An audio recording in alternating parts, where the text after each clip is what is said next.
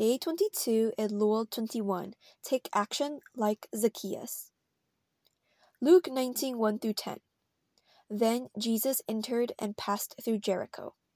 Now behold, there was a man named Zacchaeus, who was a chief tax collector, and he was rich.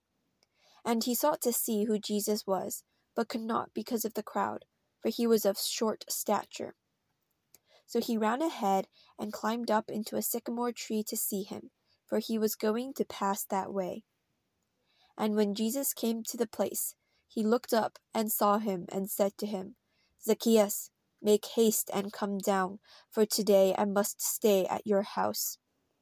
So he made haste and came down and received him joyfully.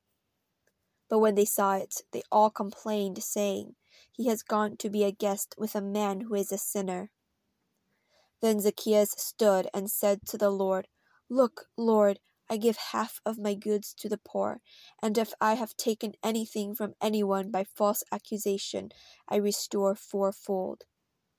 And Jesus said to him, Today salvation has come to this house, because he also is a son of Abraham. For the Son of Man has come to seek and to save that which was lost.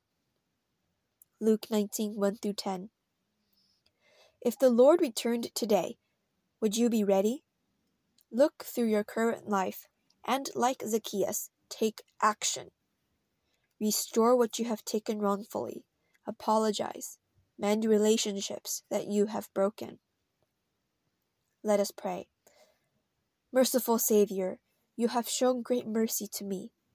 Like Zacchaeus, I once was lost, and you loved me, saved me, and called me by name. As when you told Zacchaeus, I am coming to your house to stay today.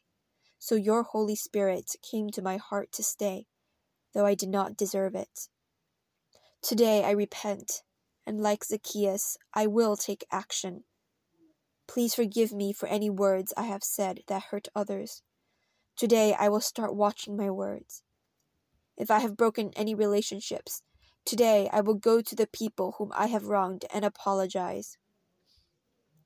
If I have taken credit for an accomplishment of someone else, or taken things or money that did not belong to me, I will restore it today. Thank you for your mercy and forgiveness. Amen.